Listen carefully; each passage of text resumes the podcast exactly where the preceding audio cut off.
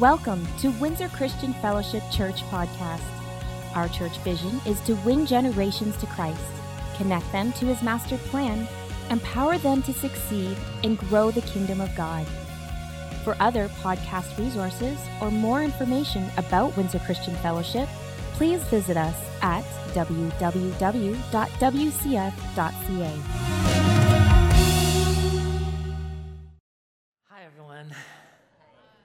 So glad to see all your smiling faces. I see most of you figured out the time change. There'll be a few more that drift in in the next 25 minutes. It's kind of funny for me up here watching. Um, anyway, we've been having some conversations about essential habits that Christians, um, Christ followers, um, AK Christians, need to have. Throwing my wife is up here. Her, her name is Mary. There was just a, a little bit of a um, autocorrect error in the newsletter. So my phone's been blowing up about who's Marcy all week. So um, Mary, aka Marcy, will be ministering with me today. It's a good thing he didn't say my new and improved wife, or he would have been in big trouble. I've been married a long time. I learned that a long time ago. but we are talking about forgiveness. So even if I did say something like that, uh, we offend one another and we for Forgive one, one another. another. Yeah. So, foundationally today, though, as we look at um, some of the scriptures in Colossians 3:13, make allowance for each other's faults. Forgive anyone who offends you. Who are you supposed to forgive when they offend you? Anyone. Remember, the Lord forgave you, so you must forgive others. We're talking about essential habits today, and as Christ followers, it's imperative that we forgive one another, that we forgive others. It's kind of a command. It's not language of request, it's language of command. And then in Ephesians 4 uh, 31 and 32, and when I put this in, I was laughing. I was like, I think I can get this passage in just about every message because it covers so much of how we're supposed to live as Christ followers. Get rid of all bitterness, rage, anger, harsh words, and slander, as well as all types of evil behavior. Instead, be kind to each other, tenderhearted, and there's today's topic forgiving one another, just as God through Christ has forgiven you. So, as we start looking at this, I want you to understand forgiveness, it's more about your attitude, not someone else's action. It's an attitude of your heart. And understanding that forgiveness is always undeserved, or it wouldn't be forgiveness. It's more about guarding your own heart, keeping your own heart in a good place. And it's, it's out of your heart the issues of life flow, the abundance of life flows. So we want you to understand the power of forgiveness today because we want you to understand your heart can be whole. And we want forgiveness to be rooted deep within your heart as well. Uh, in Matthew 6, verses 14 and 15, if you forgive those who sin against you, your heavenly Father will forgive you. But if you refuse to forgive others, your Father will not forgive your sins. And that leads us into um, Martin Luther King said, forgiveness is not an occasional act, it's a constant attitude. Amen. So we want to put together um, a little bit of a framework too when we're talking about forgiveness and what it's supposed to be. And we're going to have lots of opportunities to forgive one another today. But Li- We are. I wasn't done talking. No, you that's cut okay. me off. You're done. You're done talking. See? Yep, you're done. Should we turn it back on? I forgive Maybe. you. You forgive me? But I wasn't done. no, it's okay. Read Matthew 18. Um, Oh, wait. you, want to can't, read 'cause Matthew? I didn't put it in your notes, it's in my notes. Do you want to go ahead and finish? sure, I just want to read that. Okay. Uh, Matthew 18, 21 to 22. Then Peter came to him and asked, Lord, how often should I forgive someone who sins against me seven times? No, not seven times, Jesus replied, but 70 times seven or 490 times. I mean, I see Peter here and he's like thinking, you know, if someone does something against me, I might forgive him and I'll forgive him again and then I'll forgive him again. But he's thinking, if I have to forgive seven times, God, you know, that's a lot. But no, Jesus really wanted us to forgive 490 times. Or basically, the point that Jesus was making is as often as they ask forgiveness, you need to forgive. Yeah. Thank you. Please forgive me. no problem. You're not touching my mic. Go ahead. So, as I was saying before, go ahead. Um, we want to talk a little bit about and touch on what forgiveness is not. Okay, and when we are trying to put a biblical framework together, oftentimes there is a misrepresentation of what biblical forgiveness looks like. So we want to touch a little bit on that today. Um, forgiveness doesn't mean um, forgetting or even a pardon, okay? Forgiveness does not mean it's uh, forgiveness is not the same, sorry, as reconciling. Forgiveness doesn't mean denying the pain or the reality of a, a repeated offense. Forgiveness does not mean trust or lack of boundaries. Forgiveness is not a feeling, but it's a choice and it's an act of will that you, uh, an extension of grace. And it's really important to know that forgiveness as well is not an event, it's a process. Okay? So when we're talking about forgiveness and biblical forgiveness, we want to build the framework in the center of forgiveness around the cross of Christ. Always around the cross of Christ. That is the beginning and end of all things is the cross of Christ. And as Christians, we have to understand and have an awareness of we are truly unable to forgive without that divine grace and enablement through the cross of Christ to forgive someone, and that we were first forgiven.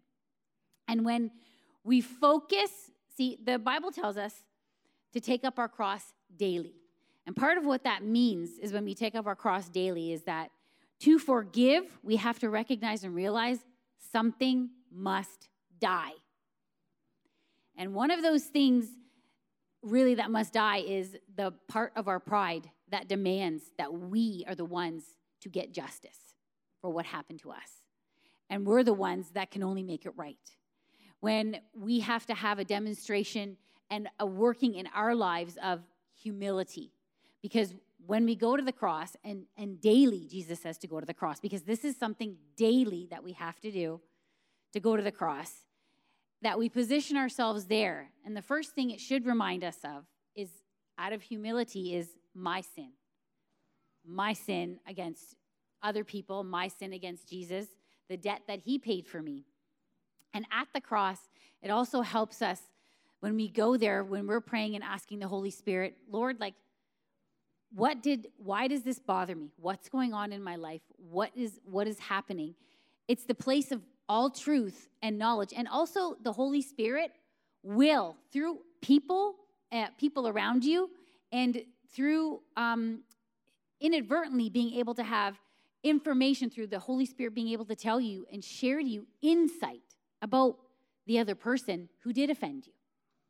And when you're able to see the other person the way God sees them, not did, but now, because Jesus died for them too. The person that you do not like very much, and we don't want to use the word hate because that's not biblical. Oh. Nice. Ha! I wanted to talk, so I turned her notes over and she turned my iPad down. that was good, babe. That was a good one. I have to jump in here. Do you want to jump in, though? I do. Okay. Jump in. Because I want to just talk real quick about the people who have offended you and how Jesus died for them too. So let's just do this little visualization. Close your eyes for a minute. Some of you already had your eyes closed. I see that. They're catching up on the some lights, sleep. The lights are set catching right up. today. I can see the people that are sleeping. I'm gonna bang the table. Like, anyways, I want you to picture and visualize the person who has hurt you the most in life the person who did the most harm to you, the person that wronged you. And some of them did some horrifying things. People do horrifying things to one another. And now I want you to understand and realize that Jesus died on the cross so that they could know him too. And he loves them so much that he died for them as well. So the person that offended you, Jesus died for them just like he died for you. And He wants everyone to repent of their sin and give their life to Him so that they can be with Him forever. And, and when we're processing the pain, when we're looking at the hurt that people have caused us, and it's very real hurt and it's very real pain. And I don't want to diminish that by any means. But we have to constantly remind ourselves that we've also hurt other people. We've caused some pain and suffering in the lives of other people as well. And it's in our own brokenness that we receive forgiveness from Christ for the things that we've done to others, but it's that same brokenness in our heart that allows us, right, to release forgiveness towards others that offended us. And, and really, it's the work of Christ inside of us that gives us the ability to forgive others. Um, but you have to die to the things that you want, and, and you can pick up there on, on, on that.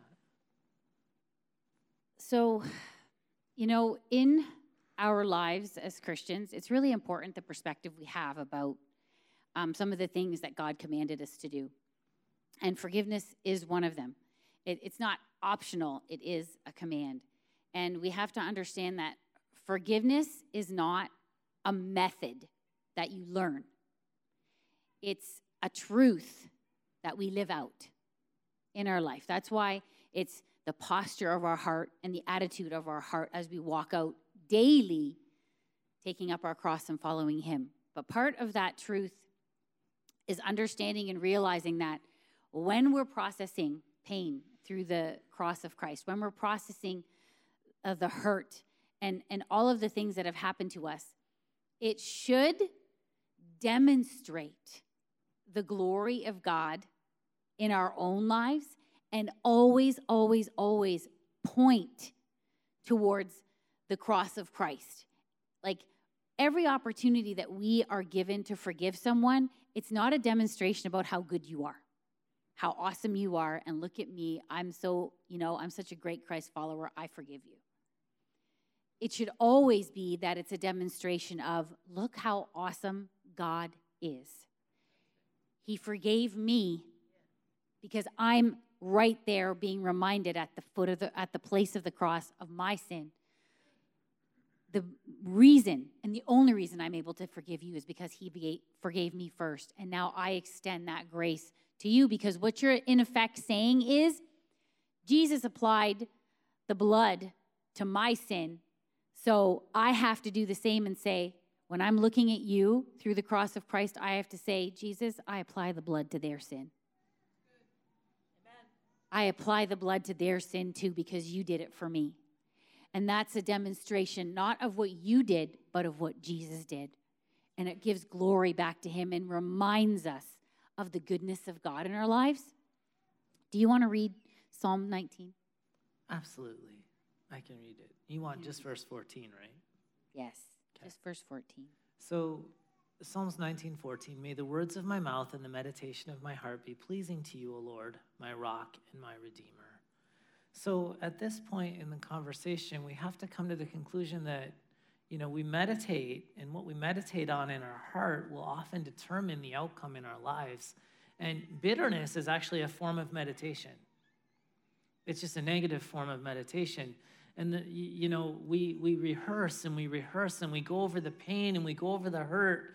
And every time we rehearse it, it's, it's something we're meditating on, but it's forming something inside of us that's not holy.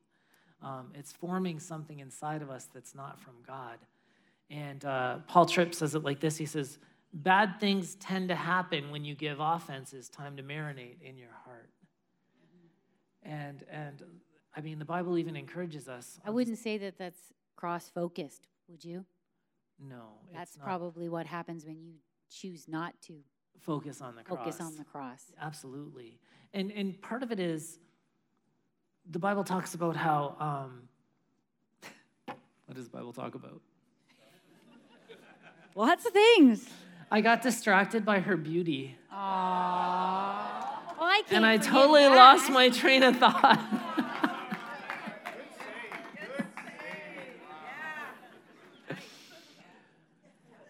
you better talk.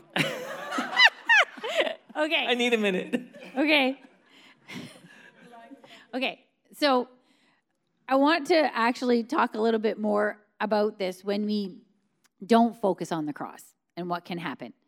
And so when we tend to marinate on the offenses that happen to us and we entertain ourselves with painful memories, we're not just doing it to ourselves. Oftentimes, we're drawing other people into our offense because we're gossiping, we're complaining, we're mumbling, we're going to talk to other people about we're offended about what we are offended about.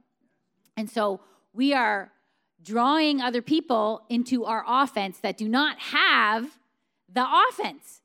But now the truth is we are responsible for now causing our brother and sister in Christ to stumble and now have to struggle in their heart with an offense. And that is that's our responsibility. And that's why it's so important. I think what you were trying to do is because the Bible says we're supposed to go to one another personally. Oh, maybe. when a brother or sister offends us, yeah, what so are we supposed to do? We read Matthew 18 a little bit earlier, and if you if you were to back up a few verses, you would see when someone offends you, you go to them privately first. And privately. If you keep, if you keep reading, yes. then it says to, to bring a neutral mediator, and, and we know in places where you're unsafe, you usually skip to that step. But the third step is then you call the local church. And, and I told everyone at first service, that's when you call Pastor Larry. He loves handling all of those conflict situations. yes. And we um, also, too, if you forgive me, I'm I will just insert you. as a, as a qualifier. Like, we cannot possibly cover all the different circumstances and um, you know the different environment um, that things happen um, when we're talking about uh, forgiveness and biblical forgiveness. Like in different relationships, there's special considerations given for certain things, and and when we are seeking help and counsel, um, and we're seeking to do it God's way. Like there's there's different instances. Like when you're married, you can't just uh, decide, oh, I, have changed and I've grown, and you know we don't get along anymore, and I, I want to walk away from this marriage. You can't do that. That's not biblical. But if you decide in a friendship that this friendship is not, we're going in two different directions, we have different interests in our lives, and I feel like God's calling me in a different direction, you know, you can make that distinction. You can make that distinction, and, but that doesn't mean that the relationship needs to be left in unforgiveness. You can forgive, you can move on, and you you generally you genuinely wish that person well. But that there's special instances like we're talking about when we're talking about forgiveness right now, we're talking generally as a body of believers how we do life together as a community of believers. When we're working specifically in consideration with marriages and relationships and with family, you know, you can't choose your family, but you you know, you love them. They're to they're supposed to be in your life forever. We want to work with those relationships and make sure that we can um, offer um, a roadmap and, and things to do that we can obviously not just bring forgiveness, because forgiveness does not mean restoration. But when we're with in those relationships with husbands and wives and family and those people, we want to put in place a roadmap for restoration to begin and healing to begin and all of those things to begin to happen but you can you can have forgiveness without having the other present. So there's there's so much more to talk about in there but that's all and we're like, going to say for now. the truth is you know uh, we have this um, mandate on our lives to deliver the word of god when we sit here in this place. But we have the same grace that any other christ follower has to live this out in our day-to-day lives. And what that means is there are some days that my wife does not like me or how I'm acting. Never. I detect a Forgive note of sarcasm there. but conversely, there's days that I don't like her. How could that be? Is that a thing? It's not often. And but we have to come to the place in our own relationship where we offend one another and we forgive and we move beyond. And, and often, um, one of the best ways that we can do that is look, we're not seeing eye to eye right now, but I want to draw you in and let's pray. Jesus, help us right now in this moment when we are not seeing eye to eye. Because we know and understand that we are in a covenant with Christ, we're in a covenant with each other, and we're not going to allow something silly to get in the way of us loving one another. And, and that doesn't mean it's not without challenge or conversation, or uh, some people call it intense fellowship um, from time to time. And, you know, I tell people if they ask, you know, about us, um, marriage is made in heaven. You're very correct. But we're both type A personalities. So um, uh, marriage is made in heaven. So is thunder and lightning. Uh, uh, when we're getting along, we can get a lot done. And when we hit, we hit hard. but that's why we have to constantly bring ourselves to the place of And we do love practice. and forgiveness. You're very good at this. We do practice loving through conflict. yes. Um, we do practice. He does practice that very well. So do you. So, you can do that in all your relationships, though. It's not just in marriage. Absolutely. Especially when you are working on forgiveness in your own heart. Genuine acts of kindness are very good to help you with your heart. It's not for them, it's for you. so That's why you do those acts of kindness. It's for you because it keeps your heart soft and for the Holy Spirit to reveal to you like what's happening, what's going on, and for you to be able to see them through the lens of how Jesus sees them, and for the Holy Spirit to give you insight, give you wisdom into what's happening. We've been known um, to make each other a cup of coffee or a cup of tea on a fairly regular basis. But when we're in conflict and my wife brings me a cup of tea, I've never been so afraid of a cup of tea in my whole life.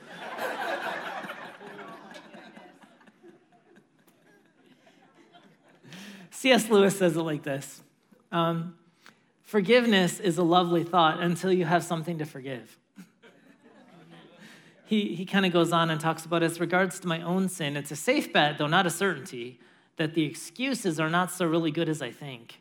As regard to other men's sins against me, it's a safe bet, though not a certainty, that the excuses are better than I think. which which is again basically saying somebody else has a story not just your story it's not all about you but there is a reason you know hurting there, there's a lot of truth to you know we all have heard it hurting people hurt people and there's a lot of truth to that so when we are offended by others you know there is a reason. Ultimately there's a reason why they did what they did. And if we can um, look get to the reason as to why they did what they did and see them through those eyes then you know you get a completely different perspective. God's able to show you a different perspective. And so much more easily are you able to um, extend that grace to them because you're able to see them in a different way. Amen So, want to talk about Talk the forgiveness forgiveness trap? it's a trap You want me to talk about it? we can ta- both talk We can it. talk about it? Okay. So there's this forgiveness trap that happens when the offender and the offended, okay, um, when you have hurt someone or someone has hurt you, it might take the Holy Spirit.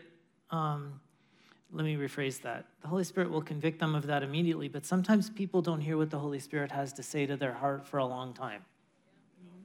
Especially if you got a lot of emotion rolling around in there and you're angry um, you're not listening to what the Holy Spirit's saying. He's trying to convict you of your sin, and you're not listening. And six months later, he gets your attention. Usually, when we get to communion and we do an altar call, and he says, "Bam!" to your heart, and you go, "Oh, I better deal with that." But then you, six months later, after you hurt someone, go to the person you hurt and say, "Remember when I did that six months ago? I'm so sorry. Please forgive me." And here's where the trap comes in they don't always immediately just say, Oh, I forgive you, brother, or I forgive you. They don't do that always. And we perceive that their hesitancy to forgive them back or to release them is a greater sin than the one that they committed against you in the first place. But I don't know that the hesitancy has to do with a lack of desire, but you should also give them a period of time to come to the place of forgiveness, just like you had a period of time to come to the place where you could even acknowledge it. And, and I guess what I'm saying is, especially in cases of abuse and betrayal, you can't force people to forgive. You have to allow it to be a work of the Spirit. It's birthed out of the Spirit of God, right? So, process yeah, and, not an and- event. And we know we need to get there because it's a command. It's, it's not an option before Christ, right? Forgiveness is. it's actually not truly forgiveness. It would be then, by what you've just described, it's false forgiveness. Because if you expect an immediate response and say, "Oh yeah, I've totally forgive you. It's no no problem. It's all good," when truly you it's not because you haven't worked out in your own heart your feelings toward the situation. And if you expect that answer right away, then all too often the person who is demanding to be forgiven should actually understand and realize that you are never in a place to demand or command anything. The only person who is, uh, is able to command or demand forgiveness is Jesus, is God. He's the only one. The resp- you are only able to request. We are only able to request forgiveness. And at that point, we leave it with that person. Because if you demand forgiveness and then thereby think that you can, and this is again what I'm talking about, it's a re- misrepresentation of a biblical principle, that you can then go use the Bible and say, well, the Bible says you have to forgive me. You have to. It doesn't give a time frame. It's, it, forgiveness is, yes, you must forgive. But like Pastor RJ said, it took you six months to realize or come to the place where you obey the Holy Spirit and go and ask for forgiveness. So now you need to give that person the same amount of time to process those feelings and emotions and, and then come to you and say, Thank you for giving me the time to process my thoughts and emotions about this. I do forgive you. Thank you. And real forgiveness has then happened there. And, and you can move on uh, either with that relationship or wherever it's going to go. Either you, the process of trust can begin because also in that, um, restoration of trust and forgiveness are two distinct yet related things. So I'm, I'm going to say it this way. Brad Hambrick says it this way. He says, one can cancel out a debt without being eager to give more credit. Let me just throw in an illustration there. Okay. So, if you, some people do this more than others, um, they get historical about people's past failures. Never. I didn't say you, I said some people. um, but that's really a sign that you haven't really fully processed it in your heart. There's still some unforgiveness. Because if you're constantly referring back to a past failure that's already been forgiven, and, and I like to say, look, if you've let it go and you've released it, then you don't bring it up anymore. Okay? However, forgiveness is distinct from trust because you're not going to put yourself or should not put yourself back into harm's way when you're in an abusive situation. So if someone's been mistreating you physically, they've been beating you up or emotionally. Yeah, yeah. I'm, there's many. There's many ways. I was just using that one. But but what happens is you don't go put yourself in a position where the abuser can continue to abuse you. Okay, so that's why I'm saying where forgiveness is is distinct from trust. They're linked, but the problem is sometimes people are not trustworthy. And I'll use this illustration, and I don't want to open this up for a huge teaching, but very simply, in a marriage covenant, if one of the partners um, breaks the covenant and goes outside of the covenant sexually and has an affair, okay? Biblically, Jesus talks about, well, we gave you divorce because of the hardness of heart, but in these cases of infidelity, we can grant divorce. So you have a legal exit biblically from the marriage at that point. Now, we know affairs don't happen in a vacuum, and I don't want to get into all that right now, but, but what happens is, or what I'm trying to say is, um, the one who is cheated on can come to a place of forgiveness, but they never may, sometimes they don't get back to that place of trust, and the marriage ends. And, and, and that's the reality of the fallen, sinful world we live in and the pain that we. But forgiveness create. is given. Forgiveness can be released. Released. wish them well. I just wish them can't well stay and- married to you anymore. And, and I've seen others that they repair their marriage and they grow stronger in faith and, and they're able to work through it. Um, But the Right. other thing that happens too, when we become historical about the previous offenses and things somebody has done to us, not only are you meditating on bitterness and you're allowing the offense to marinate in your heart, okay, you are also defining that person by only their faults. You've boxed them in with only how bad they are to you and what they've done to you, uh, you perceive as how they've sinned against you. And that there's so much more to that person than just their faults. Isn't there so much more to you as an individual? Is that how you want somebody to perceive you? By only what you did wrong to them and through their faults and never be extended any grace. But there's, there's, a, there's a process that we work out there when we talk about, yes, there's forgiveness, but there is a distinction now when we talk about forgiveness, okay, and now we move forward to let's, let's put out um, um, a pathway forward to build now some restoration into the relationship and a way to bring back trust. Amen. And then and then connected to that, and it ties into what we were talking about earlier from Matthew 18. How many are in relationship with someone, whether it's a friend, a spouse? How many know people and you have relationships? God does everything through relationship. Okay. If someone you're in relationship with is getting caught in unforgiveness, okay, and they want to just keep rehearsing it to you, you at that point need to stop them and say, listen, we need to start changing what we're meditating on in our heart. And let's take this to the cross and lay it down and leave it. Okay?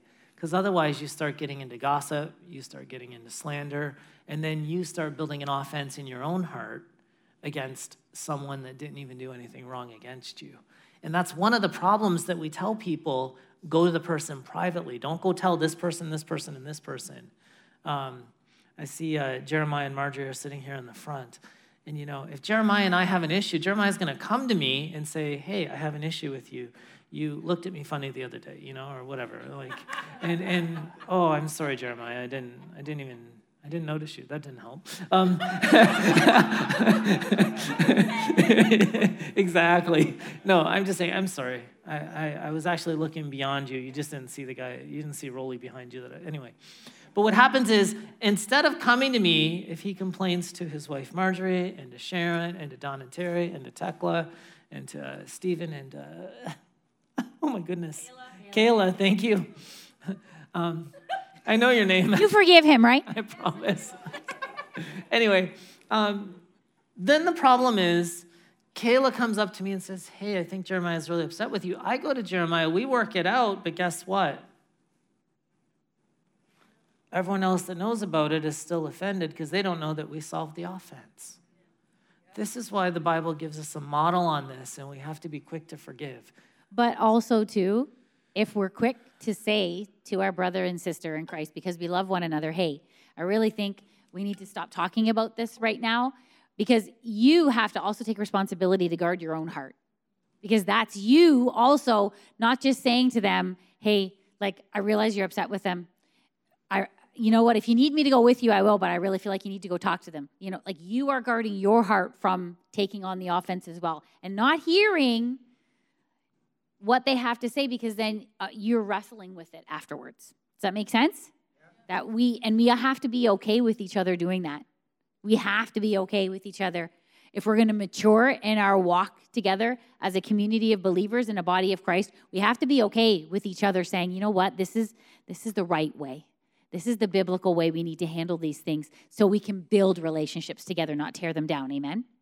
And for those of you taking notes in Matthew 5, uh, 43 to 48, Jesus is talking about loving your neighbor and hating your enemy, but praying for those that persecute you. But it's, it's, it's a matter of you don't just love the people that love you, right? If you're only kind to your friends, how are you any different than the world? You have to be kind to the people, you know, maybe that mistreat you. And, and I mean, how many of you can think of someone that's mistreated you and kindness is the last thing on your mind? But that's what Jesus tells us we need to do. Think about Jesus on the cross in Luke 23 34. What does he say? Father, forgive them. They don't know what they're doing. And you know, I'm sure that the Romans that were crucified, they knew exactly what they were doing crucifying him, but they had no idea until after the fact, I think, that maybe he was the Son of God and he was innocent. And, and you know, Jesus was able to pray for those that were literally murdering him as he took the sins of all mankind on himself because he didn't think that they fully understood. And sometimes people don't fully understand what they're doing. I'd be willing to say that a lot of us get offended and upset with others, and we don't even know what's going on. They, are, they don't even know that they're offending us, right? Like, how many times have you not, you've looked at someone funny and they, you didn't know that they, you know, the person that you're upset with, does, they're not even aware that they offended you. They weren't trying to offend you, but we read things in. And, and we have to stay away from that. I don't know, I call it the talk show syndrome, man. Like those people that you see on Dr. Phil and on, like, sometimes I'm like looking at them like, do you live for that kind of drama, you know? And then they, and they just, they just want to get upset. And I'm like, we're Christians. We shouldn't be living that way. Yeah, and I think too, what also helps is if we decide already before the offense comes to think the best of people, to think the best of our brother and sister in Christ, because you'll be slower to offense if you know something was said or something done. If you think, you know what, they they probably are just having a bad day. Like I know them. They would not do that. They would never intentionally say that or do that on purpose to hurt me. I know them. Let it go. And you can say, God, they might, and pray for them. God, they're have, I think they're having a bad day. You know, I lift them up to you, Lord. Or you're going to them and saying, you know what? How can I help you? Can I do something? I, I, you, I, you know that this is not them. And then you, so much more easily, you just, you just let it go. You're not offended because you know that's not them. They're just having, it's just a bad day. Or something happened, and it's an opportunity instead to not be offended, but an opportunity to help and to extend grace and to actually let them know that you see them and they're not alone in whatever they're going through at the time. There, there's, there's a concept that often when someone's um, lashing out at you, it has nothing to do with you. It's what's going on inside of them. And if we're discerning, we can pick up on that. And if we're not easily offended on those things. Uh, you know, in, in, the book of Mark, verse 11, uh, verse 11, chapter 11, verse 25, it says, But when you're praying, first forgive anyone you're holding a grudge against, so that your Father in heaven will forgive your sins too. You know, you're never going to forgive more than you have been forgiven. That is the truth. Let's stand together. We think about that. We will never forgive more than we have been forgiven. And to my wife, who I love, I often serve her the elements when we come to the table.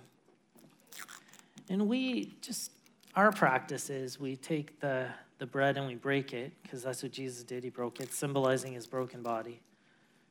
But also, we're in a covenant with one another, and we exchange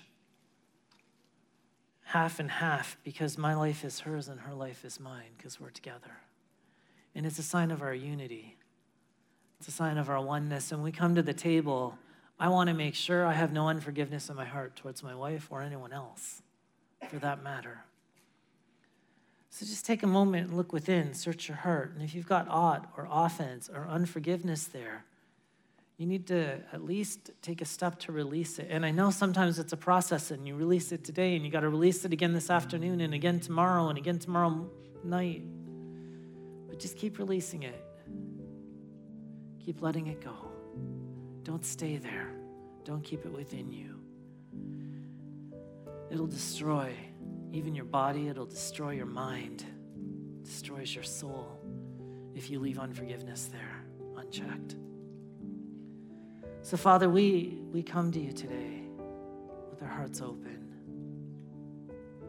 And you know, maybe, maybe some of you, as I'm beginning to pray, the Holy Spirit's speaking to you about letting something go.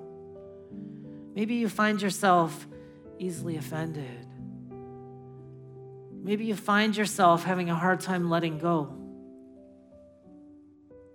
You tend to hold on to grudges. You don't know how to release them, but you want the the God of peace, the God of hope, to release you of that and do a work in your heart to help you to let it go.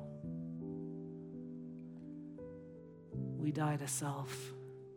And I think I'm hearing that that's something that's really hard for some of you because it's easy for you to forgive others, but you have a really hard time forgiving yourself. And I'll say to you if Jesus says, I forgive you, Are you greater than God by not forgiving yourself? If He can forgive you and He's God, we need to let ourselves go. And some of you are paralyzed today in your faith, and you're not moving forwards because you're not progressing, you're not maturing, because you're stuck and you're having a hard time forgiving yourself for things that you've done and said. And Jesus is telling you today give it to me, lay it down at the cross, receive my forgiveness. You have to release it to receive it, to receive forgiveness. So, Father, as we have the bread in our hands, in your brokenness, you made a way for us to be restored to wholeness. And Lord, as people all over this room are releasing forgiveness right now, even towards themselves, I thank you that healing is flowing into everybody. That restoration, that the soul, Lord, is being refreshed and restored to wholeness, and that we have the mind of Christ because the peace of God that's beyond our understanding is present. So, Father, I thank you that you're restoring hearts and souls, minds, bodies all over this room. And there's some, Lord, that you're just pouring out your love into their life right now. Pour out your love, your presence on your sons and your daughters today, in Jesus' name.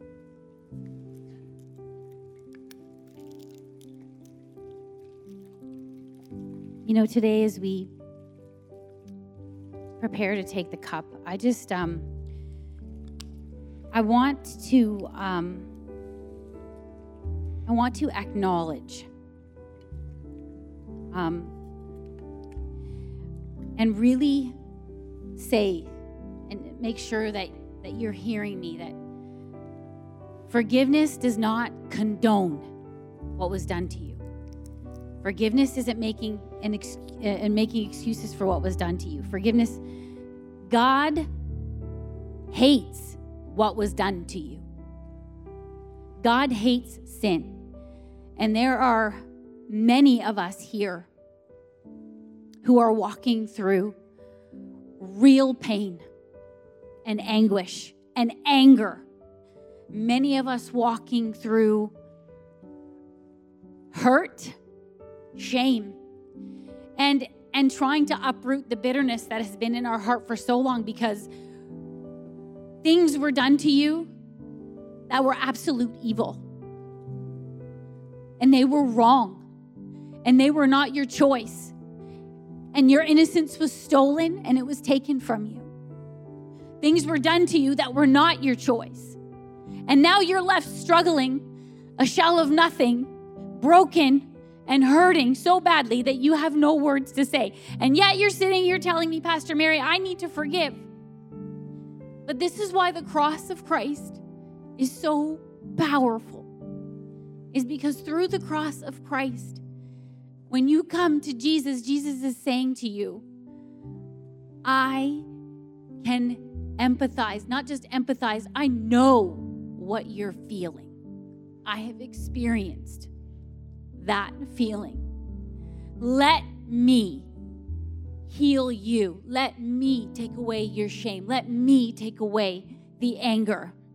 Bring it to me because there at the cross, I want to heal you, and I am the one who will right the wrong that was done to you. Will you let me do that? Will you let Jesus do that? Because I can guarantee you, the reason God says vengeance belongs to me is because He is the one who will, by who He is and the character of who He is, make it right because He is a just God. And whatever was done to you, Jesus is not condoning it by saying you need to extend forgiveness. Jesus wants you to be free. And here's the truth, and it's a very hard truth. But Jesus did out of the greatest, greatest suffering of his life, the greatest pain and the greatest torment of his life, came the greatest victory, the greatest power that the world has ever known. And the truth is, if you want power to come out of your pain, you need to bring it to the cross because that's the only place where power will come from the pain. And the truth is, out of your greatest pain is the outpouring of the greatest ministry that God will give you. That is the truth. But that only happens through the cross of Christ. The outpouring of that pain at the cross is the outpouring on the other side of resurrection life. And, and the God, the how awesome is God? That's the God that you serve. That's the God that you know that says, if you let me, I'll take your pain and I'll turn it into something powerful.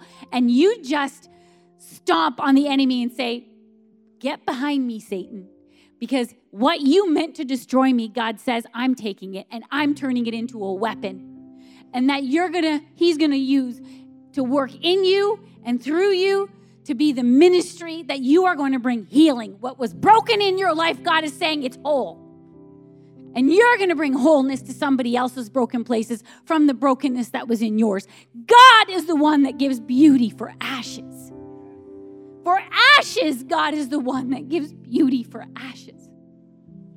And that's a hard truth to embrace and recognize, but that's why Jesus says there is revelation.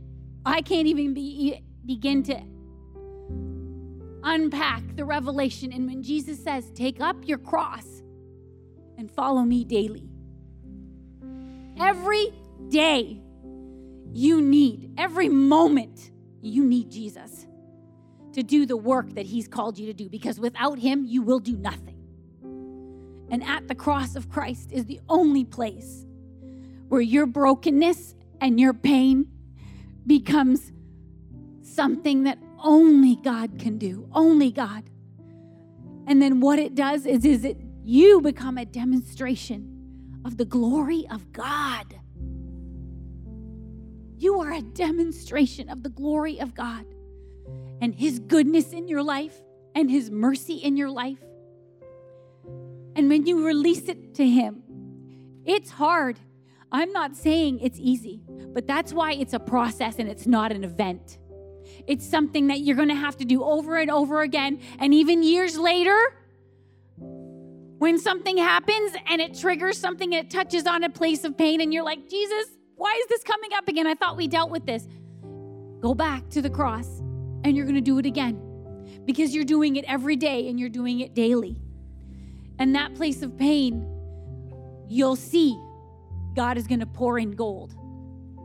He's pouring in gold and He's refining it and He's making it into something beautiful that is going to bring blessing into somebody else's life. But are you willing to go there? Are you willing to go there to the places of your greatest pain, even if it wasn't by your choice? And truly, truly, you had nothing to do with it, and all that was done to you was evil and it was wrong. Jesus never condoned it, but he never left your side. And he was there with you, and he's with you to the end. And at the cross, he didn't just die to take away the shame and the guilt and the rejection and the oppression and to break chains. He died so on the other side of it is resurrection life. So that he sets you free to something, to go and do something for Him through that pain. Father, I'm asking you that you would come minister to the hearts of your people. You know each and every heart here, Lord, and you know the burden, you know the pain. You know the grief, you know the sorrow, you know the brokenness. You know, and you were there when there was horrible and evil things done. And you do not call it good. You hate sin. And only the blood of Jesus covers that. Only at the cross of Christ is all made right. I thank you, God, that together as a body of Christ, that we would choose to release to you the right to judge, that we release it to you, Lord God, that you will make it right. Father, I thank you that we choose to embrace those places of our greatest pain at the cross of Christ, to bring them to you, to leave them there with you, to, to process them, to walk through them to the other side to resurrection life with you, God. And I thank you, Lord, that we can surrender those places of brokenness to you, the places of our greatest pain. And I thank you, God, that that's just the kind of God you are. That you are the one who can turn beauty and or can turn ashes into beauty. You're the one who can do that, the only one. I thank you for your faithfulness. I thank you for your love. I thank you that at the cross of Christ, we can go there every day, any moment of the day, all day long, and bring to you our hurt, bring to you all of our fear, bring to you all of our sin, our shame, our suffering. At the cross of Christ, I thank you, God, that that's there where we find the grace and enablement, not just to forgive ourselves, but to extend forgiveness to someone else and say to them, I apply Jesus to your sin because Jesus did it for me. Thank you, God, that we remember why you suffered. Thank you, God, that we remember as we take the cup this morning the shedding of your blood, and that out of your greatest pain and greatest suffering the world has ever known, you brought us the greatest victory, the greatest freedom, the greatest joy to be able to be joined again in relationship with you. And we receive that today in Jesus' name.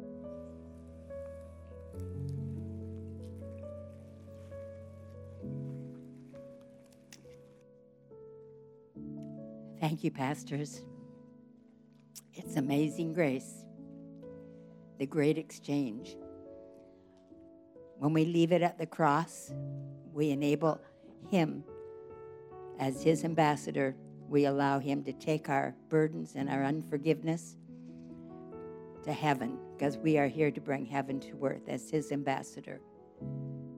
The great exchange gave us the love of God in our hearts. The great exchange gave us the mind of Christ and the ability. We're supernatural people. We have the ability to forgive the unforgivable because He forgave us. And in forgiveness becomes freedom. And the joy of the Lord brings recovery and repair. Such a plan He has for us that we would shine with love and forgiveness and take it and bring heaven out there in the darkness they're waiting on us. Windsor Christian Fellowship, you've been equipped. Now go